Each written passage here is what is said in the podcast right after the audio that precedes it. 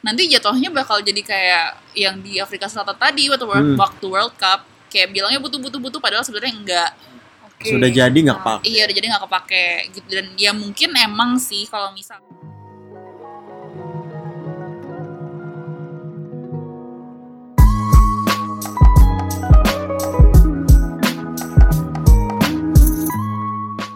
Halo semuanya, gua Angga gue galuh Gue Ayu. dan selamat datang lagi di podcast satu halaman lagi. Yeay. Nah, nah, kita masuk episode 1 nih sekarang. Di episode kali ini kita bakal bahas satu buku eh, yang menurut kami itu sangat-sangat sangat menarik dan bukunya itu berjudul The Prosperity Paradox. Itu singkatnya. Lengkapnya The Prosperity Paradox: How Innovation Can Lift Nation Out of Poverty. Nah, terus pengarang buku ini itu uh, Clayton Christensen, Evosa Ojomo dan Karen Dillon. Terus diterbitin tahun 2019. Baru banget lah jadi bukunya baru sekitar Januari tahun ini. Nah, terus Oh ya, eh, prosperity paradox itu artinya apa? Atau tentang apalah overall? nah jadi prosperity paradox itu kan ada kata paradoks kan dan paradoks itu kan artinya adalah apa ya semacam pernyataan atau situasi yang premisnya benar. Premisnya kita yakin benar. Kita coba reasoningnya juga cara reasoning kita benar. Tapi ketika kita uh, coba telusurin justru kita datang ke conclusion yang apa ya yang kontradiktif dari premis awal kita kebayang nggak? Jadi Hmm. kayak ngelawan intuisi kita gitu kan counterintuitif banget. Nah jadi kalau misalnya the prosperity paradox itu lebih ke ya paradoks yang terkait dengan kesejahteraan Oke. Nah, jadi misalnya nih, kalau misalnya ada orang nanya sama lo, gimana sih cara supaya penduduk Indonesia sejahtera? Hmm. Kira-kira apa ya? Jawabannya bisa banyak, cuman mungkin salah satu jawabannya Yang paling mayoritas tuh gimana Jong? ya, jawabannya bisa jadi kayak oh kita harus mengentaskan kemiskinan gitu kan, which is kayak straightforward banget kan? Karena kalau misalnya udah nggak ada kemiskinan lagi, uh, Orang-orang makmur ya, semua. makin makmur. Dan gimana caranya nge- mengentaskan kemiskinan? Oh misalnya dengan kayak ya udah ngasih beras, eh, ngasih beras Ya, gratis. gratis ngasih ini gratis ngasih itu gratis semuanya gitu kan kayak uh, straightforward gitu dan buku ini mencoba untuk menunjukkan bahwa jawabannya itu nggak ujuk-ujuk lo ngasih beras atau lo ngasih aid atau lo ngasih uh, bantuan secara langsung nah dia mencoba ber- berargumen bahwa uh, jawabannya ini adalah inovasi gitu Oke, jadi em, gue sendiri Ayu belum baca buku ini. Iya. Yang udah baca itu si Galuh sama Angga. si Angga. Gitu. Jadi, tapi kalian sendiri tahu buku ini dari mana? gue waktu itu baca di Twitter sih kayak ada yang ngepost gitu Ada yang dan itu kayak pas baru rilis kan jadi kayak eh, ya buku yang baru rilis lah gitu kayak ada orang nge-tweet Oke. tentang itu Si Angga, Kalau gua dengar dari Galuh. Jadi Galuh waktu itu sempat bikin Instagram story gitu, dia kayak uh, ngefoto covernya si Prosperity Paradox ini, terus dia kayak ngasih tahu intinya uh, this book is a must read gitu lah. Uh, coba kalian baca deh ini ngebahas tentang uh, kemakmuran di negara-negara berkembang gitu gitu. Jadi menurut gua gue kayak jadi terinspirasi itu sih setelah Galuh Instagram story itu, terus gue jadi pengen baca. Mungkin selanjutnya kita bahas dari segi penulisnya kali ya. Siapa sih Clayton Christensen ini, terus uh, backgroundnya dia tuh apa sehingga mungkin kayak kita bisa relate ketika bahas bukunya. Oh karena orangnya kayak gini gini jadi sebenarnya nulis tiga orang sih. Ya, jadi pertama ada Clayton Christensen. Jadi dia ini adalah seorang akademisi terus konsultan juga dan sekarang juga profesor di Harvard Business School. Nah eh, dia ini emang udah sering nulis buku yang berhubungan dengan inovasi. Misalnya apa ya? The Innovator's, Innovator's Dilemma Dilemma. yang kayu udah baca ya? Udah baca. terus banyak bukunya. Pokoknya banyak deh. Jadi kayak emang dia udah lama meneliti tentang apa ya peran inovasi lah gitu. Dan kalau misalnya kalian mungkin pernah dengar apa ya istilah disruptive innovation itu juga dia juga yang mencetuskan term itu di tahun apa ya pokoknya dia dan kolaboratornya mencetuskan term itu di tahun 95 even jadi emang lumayan lama juga. deh. Visioner banget lah ya. iya udah lama banget Eh tapi eh, inovasinya itu memang lebih related sama teknologi ya? Atau bisnis overall atau inovasi pada umumnya aja gitu kayak lebih tech ya. Kalau dari yang gua pahami sih nggak nggak tech banget sih, bukan nggak tech banget ya.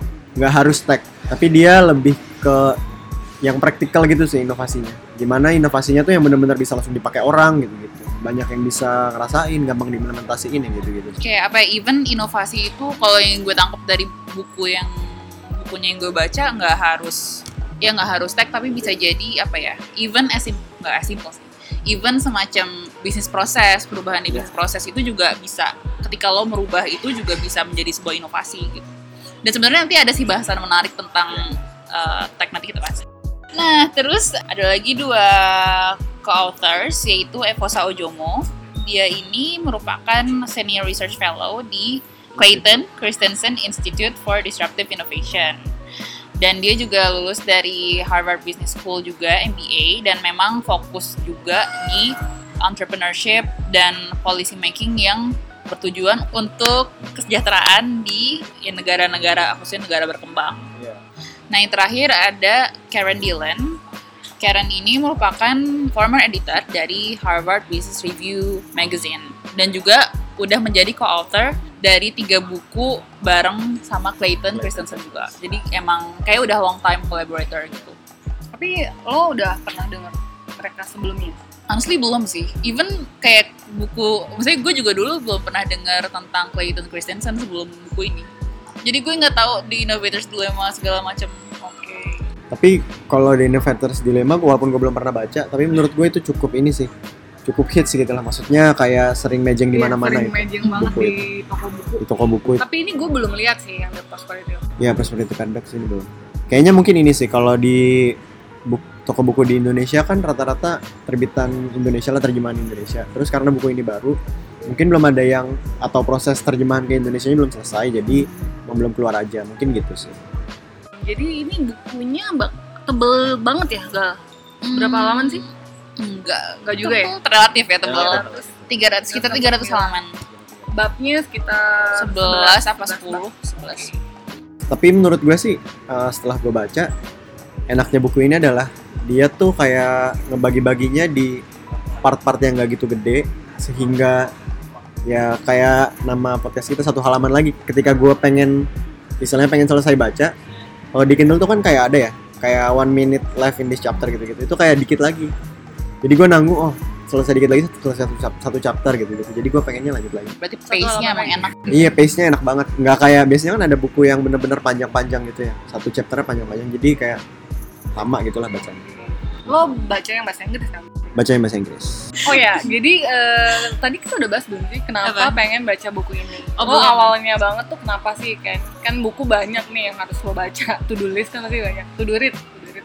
Kenapa pengen baca buku ini? Karena menarik sih. Gue ngerasa buku ini apa ya, cocok banget dengan situasi Indonesia sekarang gitu. Maksudnya di Indonesia sendiri kan juga ya ma- masih makmur nggak ya Indonesia sekarang? Lumayan lah ya, lumayan. Cuman ya. maksudnya eh, di Indonesia sendiri masih banyak hal yang bisa dikembangin kan gitu dan menurut gue kayak menarik aja sih ngelihat kira-kira apa lagi sih yang bisa kita lakukan gitu maksudnya supaya Indonesia bisa lebih sejahtera lagi. Jadi emang lo ada ketertarikan di isu-isu masyarakat gitu-gitu kali ya? Gue malu. Atau kayak ya mungkin inovasinya juga bikin lo penasaran aja kayak kok bisa gitu?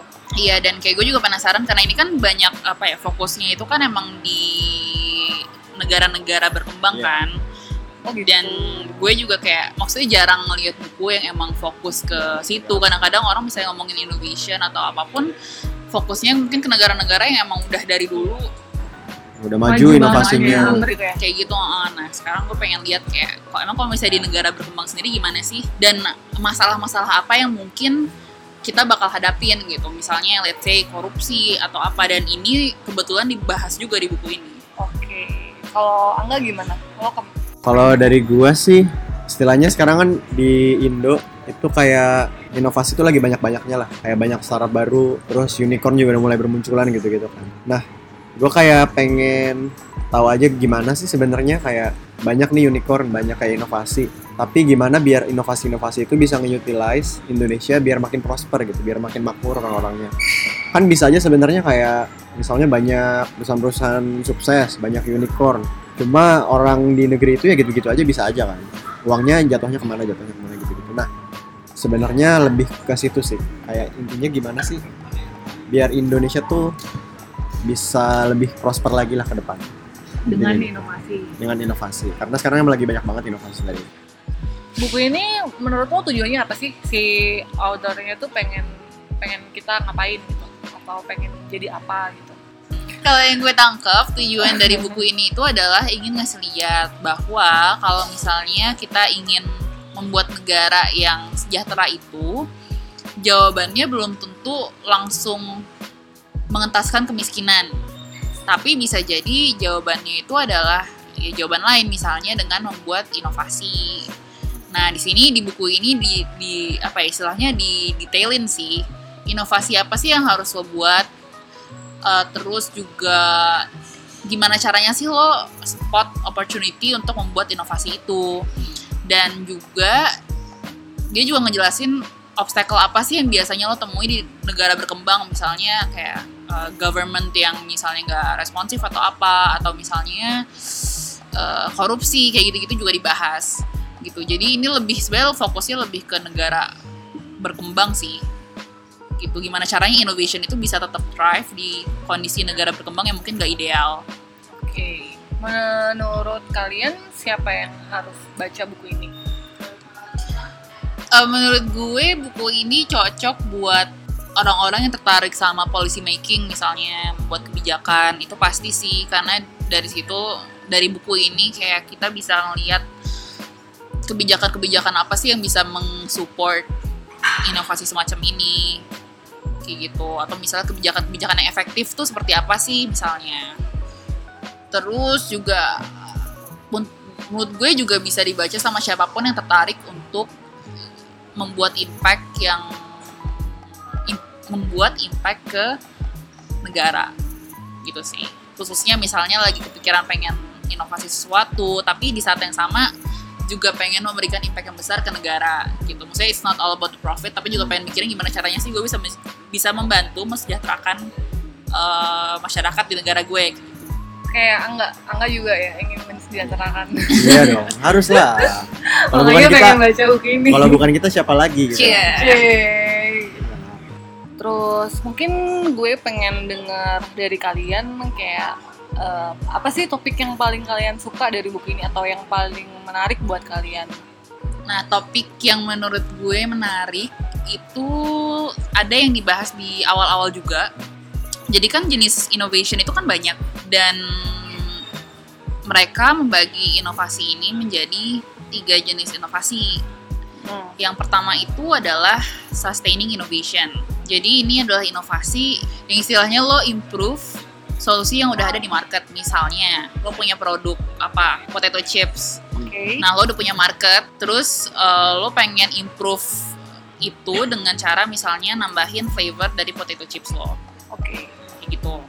Jadi eh, customer yang udah lama pengen Ah, lo, lo pengen sustain, lagi, ya, lo pengen sustain sustain. lagi gitu ya. Dengan misalnya nambah flavor baru supaya dia stick ke lo terus.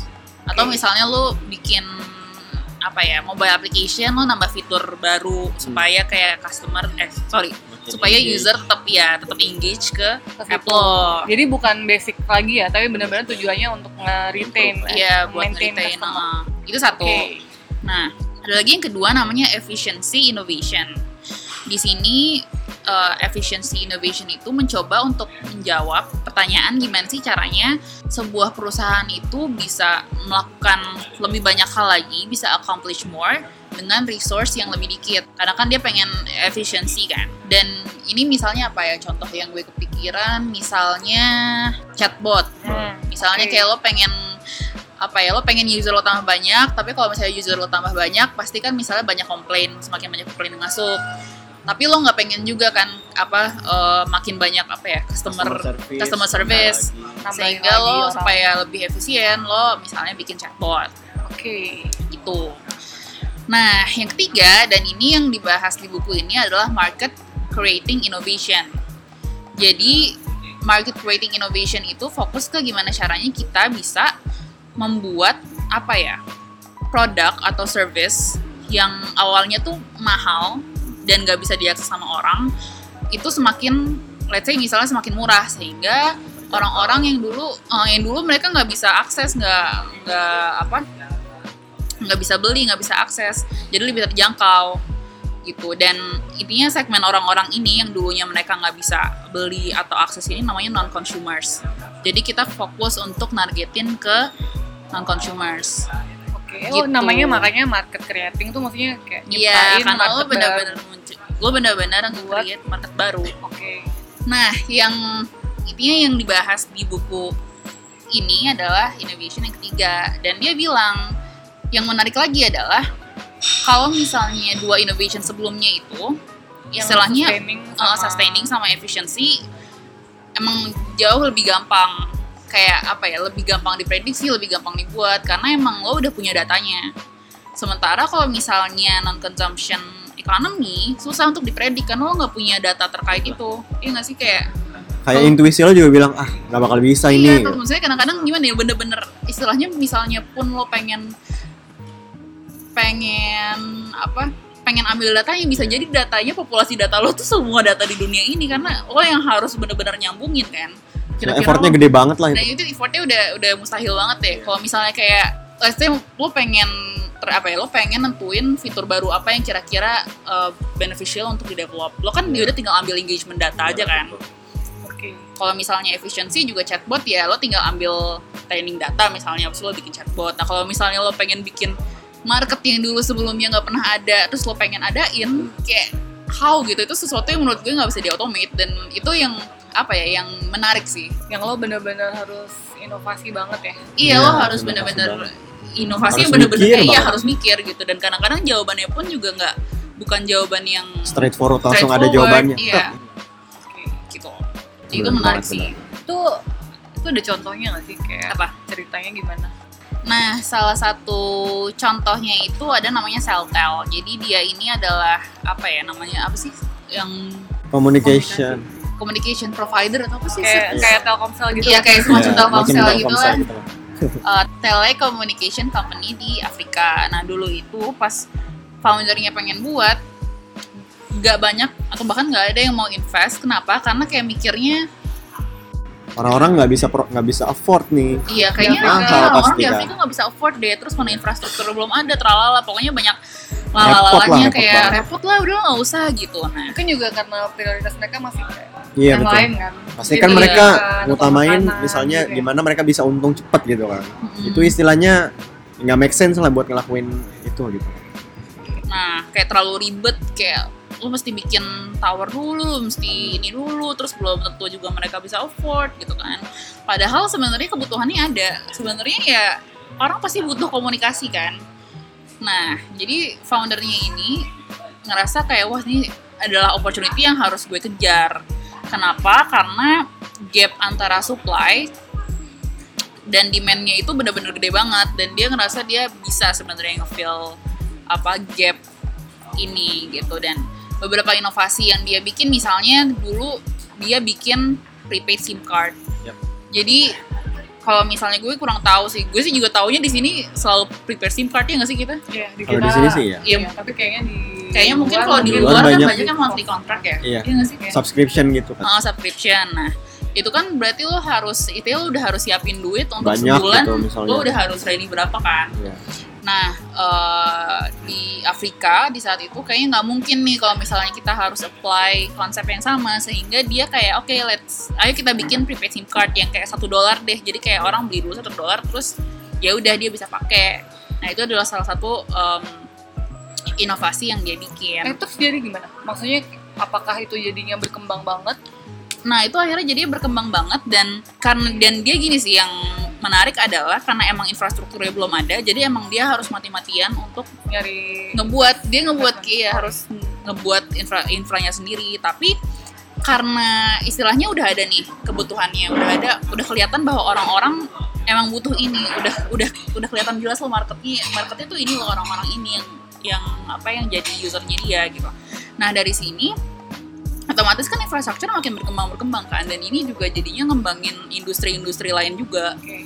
industri-industri yang terlibat dalam misalnya membangun infrastruktur itu mereka juga jadi ikutan berkembang karena usernya udah ditarik sama Hmm. Celltel ini lumayan nambah ini enggak sih pekerjaan lowongan pekerjaan nambah juga. lapangan pekerjaan juga Oke.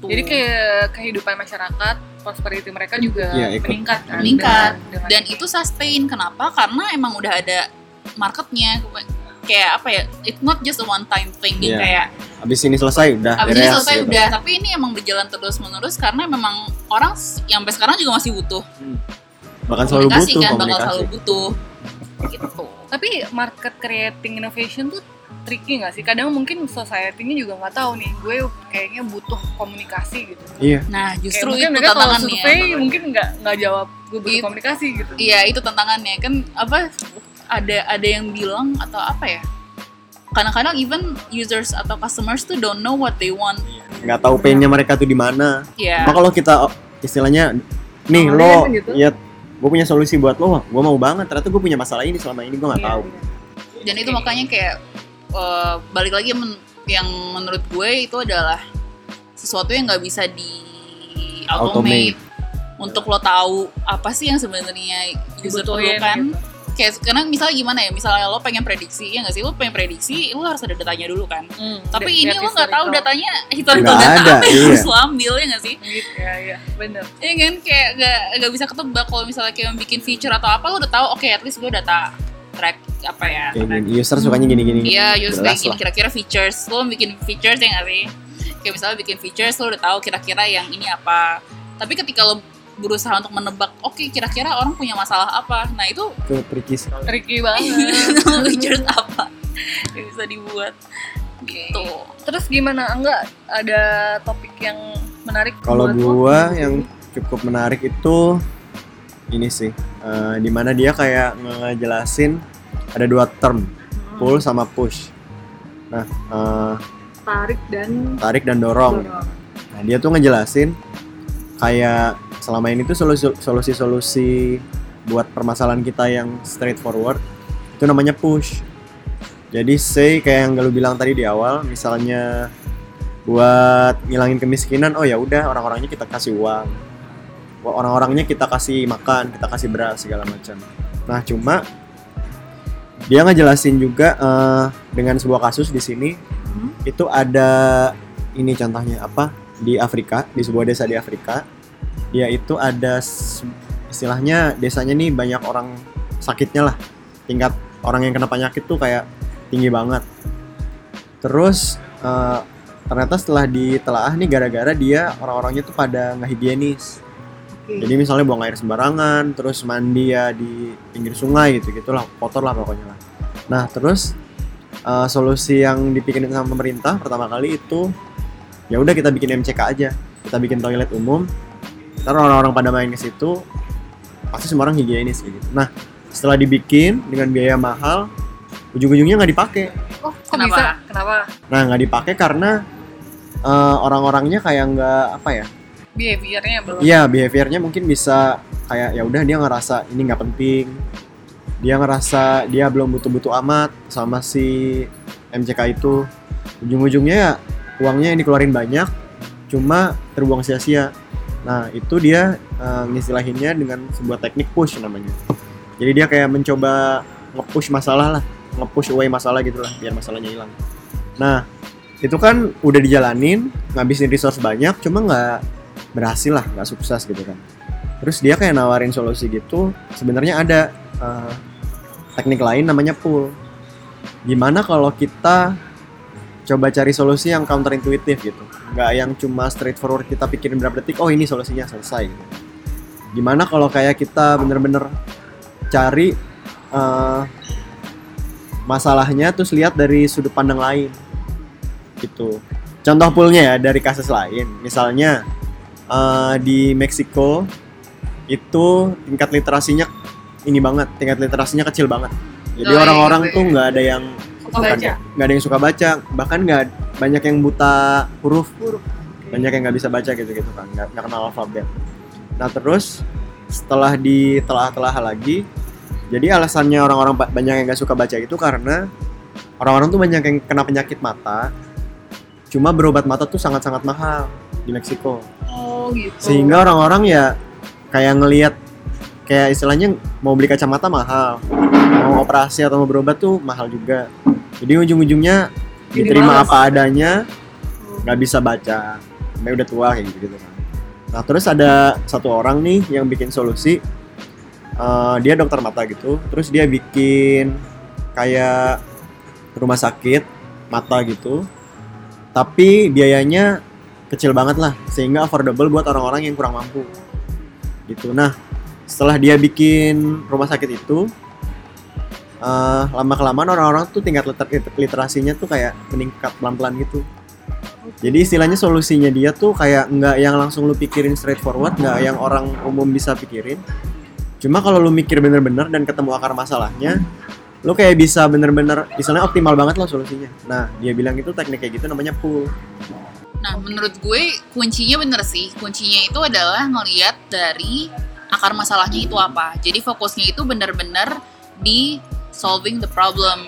Dan yang gue tangkap dari pas gue baca buku itu adalah ya orang-orang yang tahu sebenarnya masalah yang sedang terjadi itu apa. Kebanyakan orang-orang yang emang ada di lapangan. Jadi emang apa ya butuh local knowledge gitu buat Oh, bisa apa ya gitu. bisa ngasih solusi yang emang bener-bener works gitu karena kadang-kadang orang yang tahu mungkin emang ya yang ngalamin yang udah ngalamin atau misalnya locals yang emang ada melihat langsung keadaan di lapangan gitu. Nah gue ingetnya ini sih kalau yang gue inget banget eh, example dari push itu di Afrika juga yang World Cup.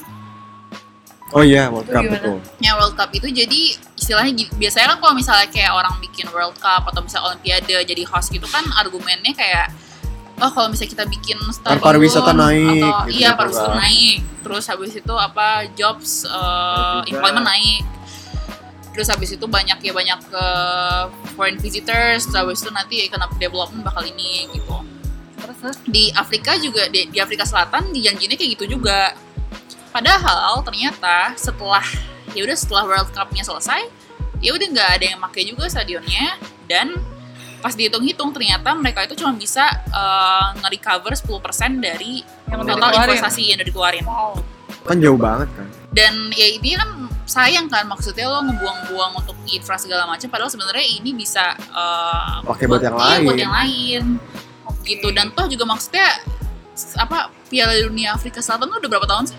2010 9 2010 tahun berarti sekarang masih ada, ya maksudnya sekarang juga masih sama aja ke- keadaannya dan itu kayak apa ya? Itu contoh push yang kayak apa ya? Istilahnya lo eh lo kayak maksain solusinya gitu loh Iya. tanpa tahu sebenarnya root cause dari kesenjangan itu apa gitu. Jadi kayak dia langsung gitu, kayak nge-push ya nge-push solution nih solutionnya gitu. Dan apa ya, ya jadinya lo malah banyak menghabiskan waktu buat nge-convince orang-orang ini tuh solusinya. Lo banyak waktu untuk advocating instead of lo bener-bener analisis sebenarnya ini tuh masalahnya di mana. Beneran apa enggak gitu? bener apa enggak?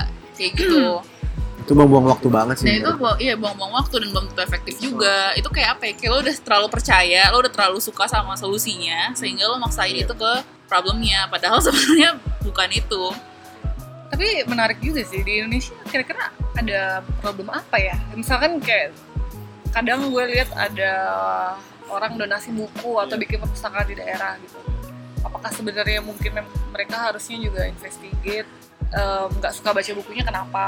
Kayak kayak tadi kan berarti kan kayak masyarakatnya tuh apakah emang nggak ada misalnya Iya. listriknya gimana atau gitu kali ya atau gimana ya? kalau gue mikirnya kalau gue pribadi mikirnya nggak berarti kita harus bener-bener udah nggak usah donasi buku lagi Iya. gitu Kayak tapi cuman eh, yang penting mindset orang-orang misalnya mindset pemerintah atau mindset orang-orang yang punya wewenang itu bukan kayak oh dengan adanya donasi buku masalah kita selesai. Kita ngasih Iya. uang oke semua iya, problem semua beres. problem selesai. Enggak enggak kayak gitu. Jadi yang penting mindsetnya aja sih. Maksudnya jangan sampai kayak jadi terlena gitu loh dengan kayak udah ada charity sana sini atau misalnya udah banyak donasi terus masalah magically selesai. Padahal enggak enggak enggak belum belum tentu. Belum tentu. Jadi mungkin dia harusnya uh, benar-benar mendalami ya, Iya. kayak terjun ke Ya, lapangan bener-bener juga. menurut gua strateginya harus benar-benar tepat gitu sih. Nggak bisa asal keluar duit keluar duit keluar duit. Jadi- karena menurut gua kayak makin ke sini di Indonesia tuh banyak jadi kayak jatuhnya apa ya mindsetnya tuh emang apa apa diselesaikan dengan duit gitu. Hmm. misalnya oh anak-anak miskin. Ya udah kasih duit ntar sekolah kasih duit sekolah. Hmm. ada cerita menarik nih satu. Eh, ada tetangga dekat rumah gua. Dia tuh dapet kartu Jakarta Pintar. Sebulan tuh kalau nggak salah dapat kalau nggak salah ya kalau nggak salah sejuta atau berapa gitu lumayan lah pokoknya. Terus tiba-tiba eh, ini orang kan emang ekonominya menengah ke bawah lah. Tiba-tiba orang-orang orang tuh datang ke rumah gue tuh minjem duit sama nyokap gue Kenapa jadi lo? nah minjem duit nanya buat nah buat apa? Buat beli laptop loh.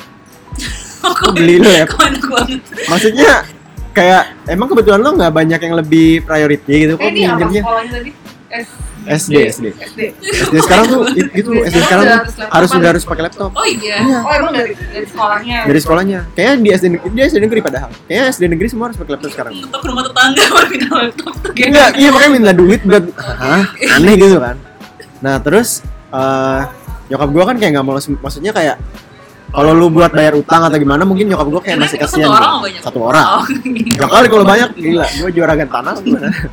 Udah kan. Terus kayak apa namanya? Setelah dia cerita, ternyata dia tuh anaknya dapat kartu Jakarta Pintar. Cuma uangnya selama ini tuh dipakai buat yang lain. Misalnya buat maknya beli sembako, maknya beli baju, kepepet Oh yang yang pengen make itu ibunya apa dia? kan uangnya dikasih ke ibunya. Itu sih ya Oh. dipakainya buat yang lain. Jadi menurut gua mindsetnya emang masih belum gimana ya, belum kayak mengutamakan pendidikan. iya, belum kayak gitu. Nah, terus Kenapa dia minjem duit?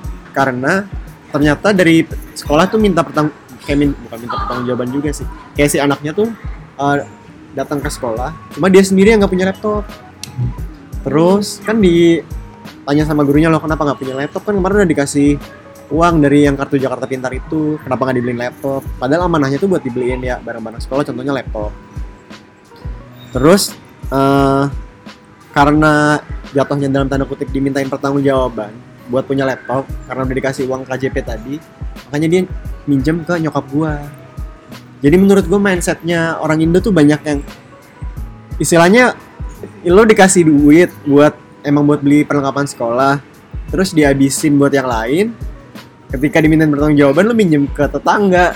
Itu kayak kayak apa ya jadi lingkaran setan gitu nggak Iya sih iya iya. bener, gitu bener. terus itu sampai kapan Itu lingkaran setan ngutang. nggak bak nggak bakal udah sih nggak bakal udah udah menurut gue nah menurut gue itu problem di Indo yang perlu banget di solve mindset orang-orang sih mungkin kalau orang-orang macem kita gini eh, yang mungkin terpapar sama edukasi yang cukup gitu gitulah Nah, terus kayak lingkungan kita juga istilahnya menurut gue lingkungan kita bikin kita kayak pengen berkembang gitu lah makanya kita kayak mikir hal-hal kayak gitu tuh kayak ya lo kok bisa kayak gitu sih gitu. Nah tapi mungkin di kalangan menengah ke bawah tuh istilahnya umum banget pemikiran kayak gitu.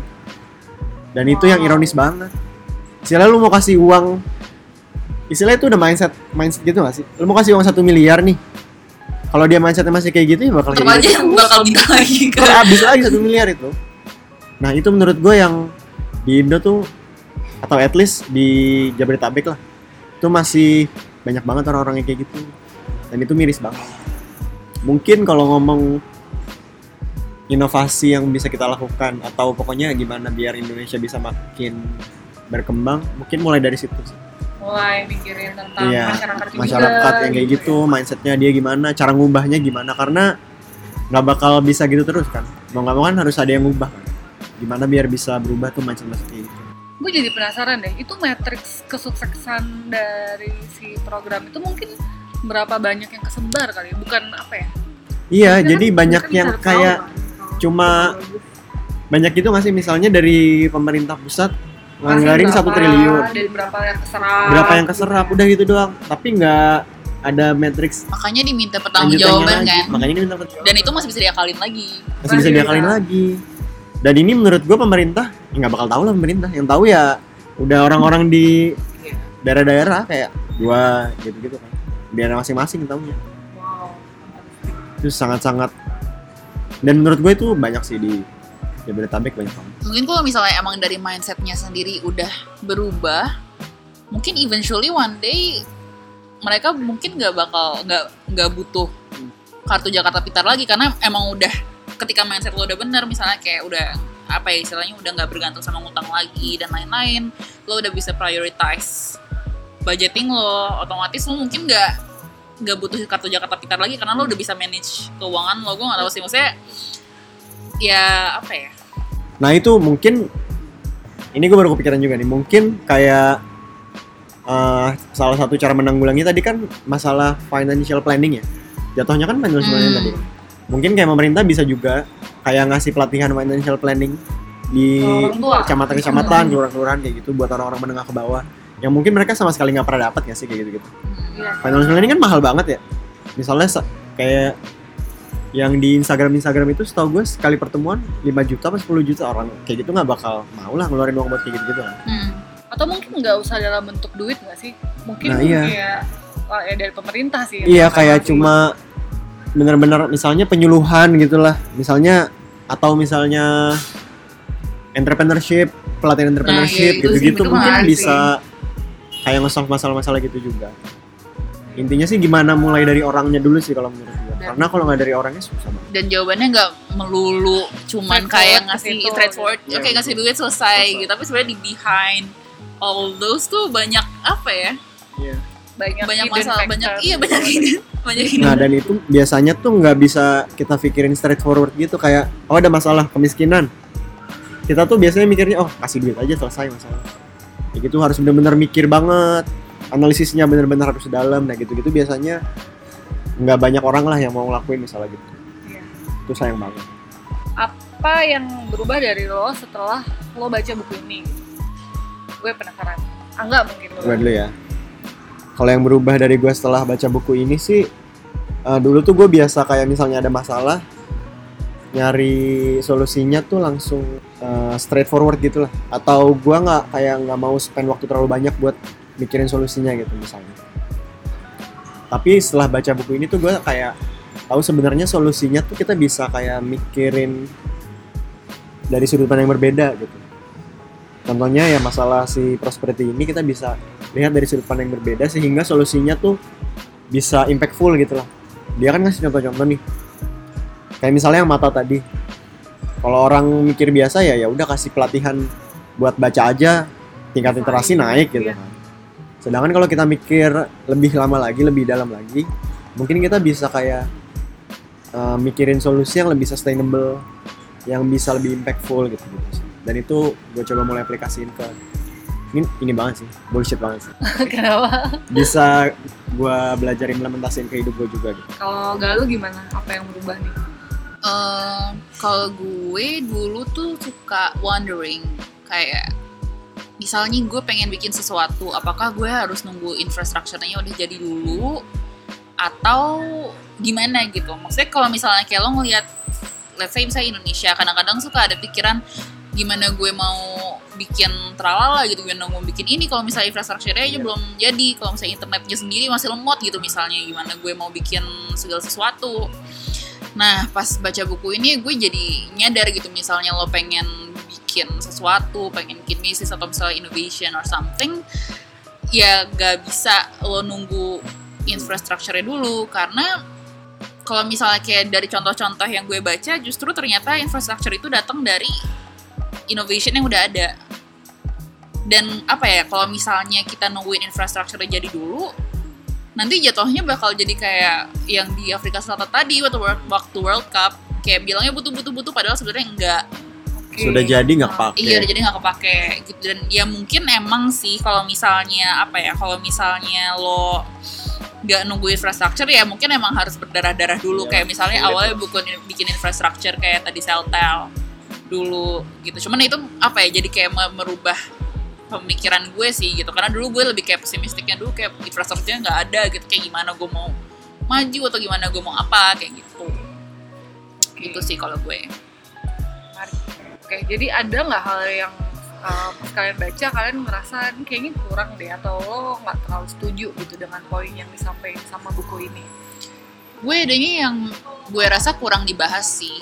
Pertama ketika ngomongin gimana caranya bisa mensejahterakan suatu negara itu kan faktor lain sebenarnya banyak kan. Mungkin emang nggak bisa juga sih dibahas di buku ini. Banyak faktor lain misalnya kayak eh, ya Indonesia populasinya aja udah berapa ratus berapa sih 200 juta ya terakhir? 200 200 jutaan.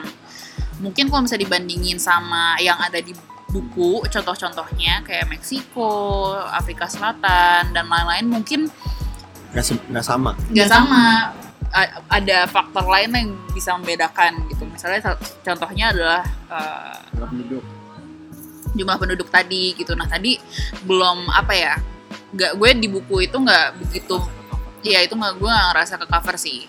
Oh jadi ketika lo mau ngerelate sama Indonesia Iya, sebenarnya kayak- agak susah karena gue jadi kayak, misalnya gimana ya? Gue ngerasa ada in some parts kayak bisa gue hubungkan, tapi di sisi lain gue juga tahu di Indonesia itu banyak apa ya banyak faktor-faktor lain yang mungkin belum cover di buku ini hmm, ya, ya, gitu. ya. Jadi kayak istilahnya apa ya? Mungkin ketika kita mau mengambil inspirasi atau saran dari buku ini kayak gak bisa ya langsung kayak ambil terus plug aplikasiin ke Indonesia, tapi perlu kayak olah lagi kayak kira-kira mana yang make sense untuk diimplementasiin di sini.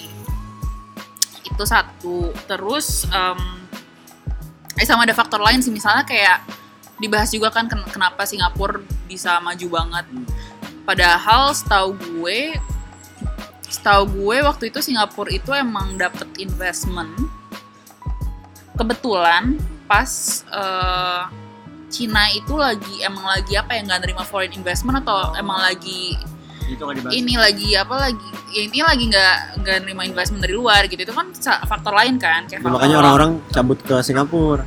Mm-mm, that's why. Tapi di buku ini dia bilang Singapura sukses tuh kenapa? Maksudnya intinya sih ini sih kalau dia kenapa ini singkat gue ya kenapa dia kenapa Singapura bisa sukses itu karena dia tuh sangat-sangat open ke uh, foreign investment. Jadi dia tahu nih kayak lahannya dia dia misalnya serba susah lah misalnya kan kayak sumber daya alamnya dia nggak gitu bagus gitu gitu kan. Tapi gimana cara dia biar bisa maju? Oh ya udah dia buka foreign investment yang banyak jadi multinational company bisa bikin apa namanya kayak kantor-kantor pusat tuh di Singapura. Dan karena Singapura tuh kebetulan kayak lokasinya strategis banget. Jalur antara Eropa ke Amerika nggak salah ya, lupa pokoknya antara jalur dari dari Eropa ke mana gitu. Itu. Jadi banyak foreign investment yang jalan ke Singapura. Kan otomatis itu nambahin devisanya Singapura juga kan. Pokoknya dia makin banyak makin banyak jadi ada faktor ya misalnya ada faktor keberuntungan juga. Cuman di sisi lain ini bisa jadi eh, semacam apa ya saran juga sih. Maksudnya ketika kita mikirin inovasi ini kita juga perlu tahu maksudnya kira-kira opportunity apa ya yang berhubungan dengan melak apa yang bisa kita manfaatin kebayang nggak? Kayak misalnya kalau tadi Singapura contohnya dia bisa memanfaatkan posisi geografinya dengan baik Nah, kita kan juga sebenarnya sama atau mungkin kita ada faktor-faktor lain yang sebenarnya kita udah punya tapi belum kita manfaatin aja gitu. kalau lo gimana nggak? Ada yang lo kurang setuju nggak? Atau menurut lo ini bisa di enhance lagi nih dari buku ini gitu? mungkin ini sih dia ya mirip sama Galuh sih dia gua kayak nggak ngerasa dapat jadi dia case nya tuh banyak yang kayak dari Brazil dari Meksiko gitu-gitu gua ngerasa dapat kayak contoh saya misalnya dari Filipina Vietnam kan sebenarnya miskin juga tuh sama. Mungkin kalau itu dibahas sama dia gua kayak bisa makin lebih relate lagi sih. Karena deket kan Vietnam sama Indo kan deket banget gitu. Itu sih. Terus ada lagi yang menurut gue kurang. Ini terlalu apa ya beberapa bahasan terlalu fokus ke private companies gitu. Jadi em, jadi buku ini lebih kayak apa ya kayak istilahnya peran government itu lebih kayak secondary role gitu loh. Kayak kalau misalnya emang private apa ya private companies yang ini duluan baru government ngikutin. Mungkin sebenarnya emang ada yang perlu emang government dulu. emang pada kenyataannya gitu. Mungkin kayak emang pada kenyataannya bi- harus swasta dulu baru misalnya government ngikutin. Tapi gue tetap penasaran sih maksudnya kira-kira dari sisi pemerintah sendiri innovation apa yang bisa mereka lakukan? Gue nggak tahu sih. Kan toh juga infrastruktur nggak melulu semuanya itu karena uh, private companies kan. Misalnya kayak public transportation itu kan nggak nggak ada nggak sih yang private apa public transportation yang muncul karena itu. private companies? Ojek online Eh, paling jatuhnya public transportation Kayak kayak MRT tuh bus, setahu MRT gitu-gitu. dari, Dari pemerintah. Tapi Ini Tapi dari pemerintah. Inisiasinya pemerintah. Gitu nah kayak gitu-gitu sih. Maksudnya kira-kira inovasi lain apa yang bisa dari si pemerintah eh, bikin apakah pemerintah harus nungguin swasta juga kayak udah gue nungguin aja gitu gue Jadi tahu sih gini kali ya maksudnya kalau mungkin kalau misalnya ada orang pemerintahan yang baca dia kayak kurang bisa dapat inspirasi lah. Dia harus ngapain misalnya gitu. Sedangkan kalau misalnya dibahas kan dia, dia bisa jadi dapat inspirasi nih. Oh gue sebagai orang pemerintahan harusnya gini gini gini gini gini kayak gitu lebih. Jadi kayak policy maker di pemerintah mungkin jadi lebih dapet ini ya kayak gue harus ngapain nih gara-gara baca ini gue kalau jadi misalnya ide gitu. yang dari contoh yang dibahas kan mungkin lebih ke oke kebijakan apa yang bisa gue bikin untuk mengakomodir Startup eh, bikin apa gitu. iya misalnya perusahaan bikin apa kayak gitu gitu nah mungkin dari sisi government sendiri ada nggak yang bisa mereka inisiasi Si- nah eh, kira-kira kalian merekomendasiin nggak buku ini? Buat buat gue gue belum bisa baca sih. Tapi kayak orang-orang pada umumnya gitu kalian em, cukup merekomendasiin nggak? Gini Galuh gimana Galuh? gue ngerekomendasi gue ngerekomendasiin karena even dari apa ya di buku ini kan banyak contoh-contoh yang dia kasihkan nah itu menurut gue dari situ aja udah menarik sih buat baca contoh-contoh itu. Jadi kayak even misalnya lo nggak terlalu kayak oke gue pengen merubah satu negara nih gitu. Tapi lo bisa kayak dapat inspirasi at least dari cerita gimana caranya orang-orang ini bisa melakukan inovasi gitu. Karena contohnya banyak banget dan kayak emang bener-bener dirunutin dari awal sampai akhir. Dan itu nggak cuma satu tapi kayak banyak. Dari ada berapa ya? Banyak sih tiap bab tuh ada contohnya sendiri. Oke, jadi em, kan kadang nih gue, gue males baca, gue Google aja sih summary-nya gitu biar gue bisa cepet dapat insight-nya terus ya udah gitu. Nah, tapi kalau dari sisi kalian apakah gue harus baca buku ini atau mungkin gue baca summary-nya aja ya overall gue udah dapat insight-nya lah. tergantung Kalau males baca ya tergantung apa? Tergantung apa yang lo cari. iya tergantung apa yang lo cari kalau misalnya kayak lo cuman cari ya lo nggak pengen tahu dalam-dalam banget ya baca summary-nya aja cuma menurut gue serunya kalau misalnya baca semuanya ini sih lebih gue kayak seneng aja ngekonekin antara cerita Hmm. example-nya sama teorinya lo yang nggak Oh, jadi dia selalu mulai dengan teori dulu ya. Terus dia kasih not contoh. necessarily sih kadang-kadang emang struct maksudnya kayak not necessarily kayak example terus eh enggak sorry. Ya, melulu ada- kayak ada polanya terus gitu. contoh di textbook kayak buku cetak banget kan. Cuman kayak gue ini aja maksudnya along the way kayak gue ngeh oh ini yang dimaksud dengan market creating innovation. Oh ini yang dimaksud dengan uh, why innovation itu lebih dulu daripada infrastructure. Contohnya terjadi di uh, kasus ini kenapa uh, kenapa nggak infrastructure duluan aja oh ternyata nanti contohnya bakal kayak South Africa waktu World Cup kayak gitu-gitu kayak ngekonekin antara Iya, one iya, dot iya. with another itu sih Mungkin kadang kalau summary itu terlalu apa ya? karena Kayak summary kan kalau misalnya orang bikin summary tergantung ini kan tergantung orang itu mana yang dia suka, mana yang dia suka atau tertarik mana yang gitu. menurut dia penting misalnya podcast ini juga Iya sih? Oh, ini memang, ini memang sama. iya maksudnya kayak iya kan maksudnya kayak kalau misalnya bergantung sama summary aja eh, ya apa ya? Itu kan ya mungkin ada yang lo miss di detail ceritanya Iya. gitu. Mungkin lo nggak kebayang realisasinya gimana. Karena kan kalau summary belum tentu dia ngasih semua, Semua example. aplikasinya gimana. Dan honestly yang paling membantu buat gue sih baca example-nya. Oke. Kalau buat gue. Nah kalau di Indonesia sendiri kalian kebayang nggak kira-kira um, market creating innovation itu udah ada nggak sih inovasi yang kayak gitu yang kayak um, ternyata itu banyak nge-solve problem lainnya padahal mungkin intensi awalnya nggak nggak buat kayak gitu gitu ayo galuh apa enggak Kalau menurut gua inovasi ojek online sih di sini. Karena sebenarnya ojek kan udah ada dari lama banget ya, dari dulu. Cuma dulu tuh problemnya kayak eh, misalnya dulu orang mau pesan ojek tuh susah. Terus harganya nggak ada standarnya. ya kan? Jadi kayak suka-sukanya dia gitu. Terus jadi orang-orang malas naik ojek. Padahal sebenarnya ojek nih bisa buka banyak lapangan pekerjaan bisa memudahkan hidup segala macam kan. Apalagi dengan transportasi umum kita yang masih krep banget gini kan. Nah menurut gue itu kayak bener-bener bisa istilahnya menaikkan taraf hidup orang-orang lah Iya. jadi itu bisa impactful banget karena kayak yang bisa bisa disable Disabilitas gitu aja. yang punya disabilitas tuh juga ikutan ini kan bisa digomesa Iya. bisa gue sebut dong gimana in- intinya bisa ikutan menaikkan taraf hidupnya dia lah dengan ikut Iya. si ojek online ini dan Enggak. servis-servisnya. nggak hanya tukang ojeknya Iya. tapi juga kayak pelaku usaha kecil tuh juga ikutan berkembang kan terus juga membuka lapangan pekerjaan juga gitu. Terus orang-orang yang nggak punya ini sih em, rekening tabungan di bank itu jadinya punya ini nggak sih kayak Nah, iya. wallet ya. Jadi kayak mereka bisa mungkin belanja Transaksi. online gitu. Iya. Yang menarik ini sih, mungkin kayak dulu misalnya motor orang mikirnya cuma bisa dipakai buat ngangkut orang doang. Iya.